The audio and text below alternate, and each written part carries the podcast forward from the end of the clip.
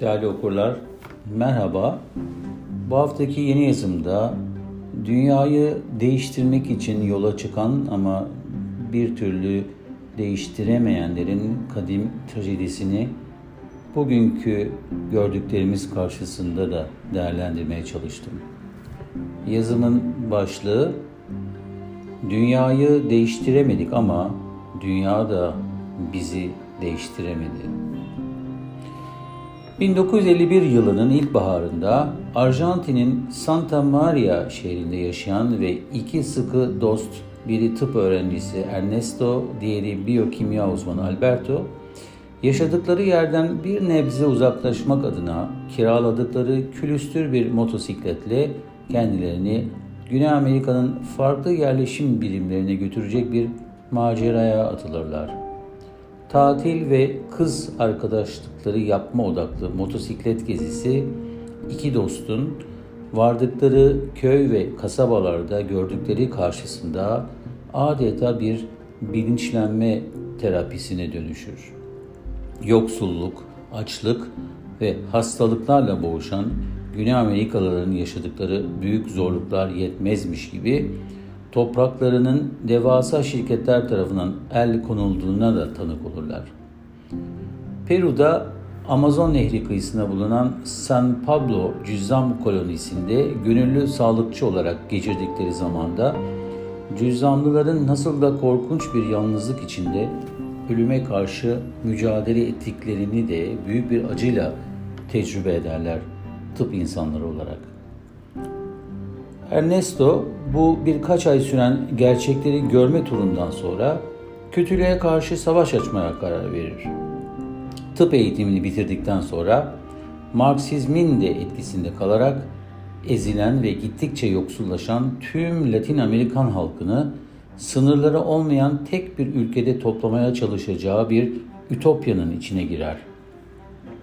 Kötülükle ancak silahlı mücadele ile baş edileceğine inanır ve arkadaşı Alberto mesleğine devam edip zamanla Küba'da bir hastane kurarken kendisi Güney Amerika'nın devrimci militan gruplarına karışır. Kimi yerlerde liderliğiyle en ön plana çıkar. Küba devriminde acımasız bir komandante olarak Fidel Castro ile yan yana görev alır. Devrim olur, kötülüğü yendiğini düşünerek iktidara gelen Castro'nun yönetimindeki Küba'da ilk önce Sanayi Bakanı sonra da para sistemine karşı çıkmasına rağmen Merkez Bankası Başkanlığı görevini de yürütür.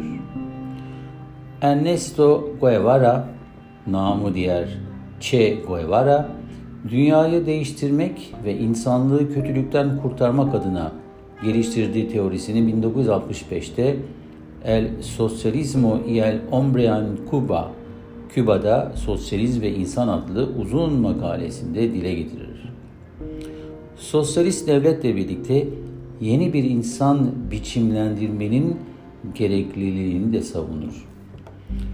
Lakin insanın olduğu her yerde kötülüğün olduğunu anlamasına fırsat kalmadan pek fazla bilinmeyen nedenlerle gizemli bir şekilde Küba'yı terk eder ve kendisini zamanla Bolivya'daki direnişçilerin yanında bulur. Dünyayı değiştirmek için çıktığı yol 1967'nin Ekim ayında Amerika Birleşik Devletler destekli Bolivya ordusu tarafından yakalanıp yargısızca infaz edilmesiyle sona erer. Kötülüğü yenmek o kadar kolay değildi zira. Arkadaşı Alberto gibi mesleğine devam edip belki de çok ünlü bir tıp doktoru olabilecekken kötülüğü yenmek, dünyayı değiştirmek adına farklı bir yol izlemeyi tercih eden Che Guevara'nın bugün Batı dünyasında pop ikonu olması ise onun sosyalist ruhuna ve insanı yeniden biçimlendirme hayaline ne kadar uyar bilinmez ama onun devrimciliğinin romantize ve hatta estetize edilmesinin ardında yatanın da Batı gençliğinin cesaret edemediği, kötülüğü yok ederek dünyayı değiştirmek eyleminin hayali midir acaba? Kötülük kavramının irdelenmesi insanın tarihi kadar eski bir düşünsel eylem. Tanrı kavramı ile birlikte incelenen kötülük problemi, diğer bir deyişle teodise, hakkında birçok ünlü düşünür tarih boyunca kafa patlatacak ama hiçbir zaman kötülüğün varoluş nedenleriyle yok edilmesi konusunda bir sonuca varamayacaklardı. 17. yüzyıl düşünürü Leibniz'e göre insanlar eksiktirler. Eksik olmayan tek şey Tanrı'dır. Eğer varlıklar eksiksiz olsalardı onlar da Tanrı olurdu. Bu nedenle eksikliklerden kötülük doğması doğaldır. Bunun nedeni ise Tanrı değil, varlıkların eksiklikleri veya kusurlarıdır. 18. yüzyıl düşünürü Kant ise meseleye farklı bir boyuttan yaklaşır. Ona göre insan aklı bu denli aşkın bir sorunu çözebilecek kabiliyette değildir.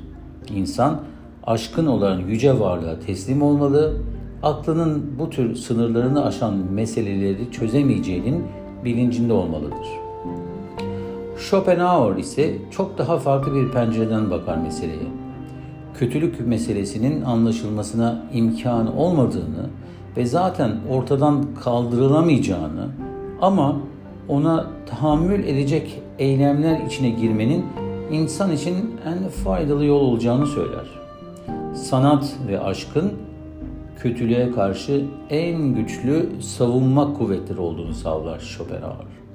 En nihayet Nietzsche bütün bu yorumların ötesinde kötülüğün güçsüzlükten kaynaklandığını, güç iradesiyle kendi omuzları üstüne çıkacak insanın güçlü olmasıyla birlikte bir anlamda bu kötülüğün de yok olabileceğini iddia eder.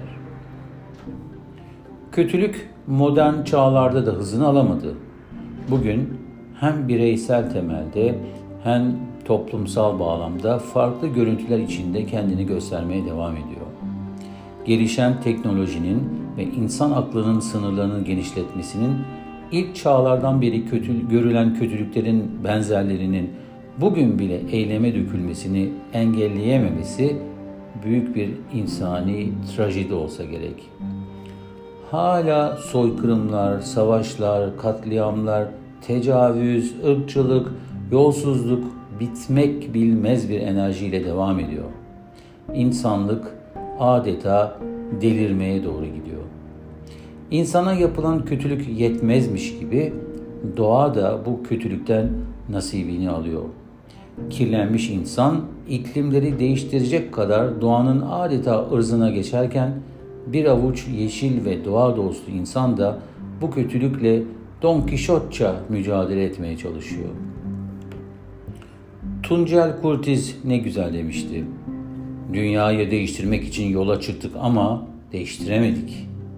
Değiştiremedik ama dünya da bizi değiştiremedi. Acı olan bu olmalı. Her şeyin farkında olup da bir şeyi değiştirememek ve farkında olmaya devam etmek. Tam bir trajedi olsa gerek hassas ve özgür ruhlar için. James Joyce, Ulysse eserinde şöyle demişti. Madem dünyayı değiştiremiyoruz, konuyu değiştirelim. Evet, evet. Mümkünse konuyu değiştirelim ama sadece sevgi, aşk, müzik ve sanatla hatta dansla değiştirelim.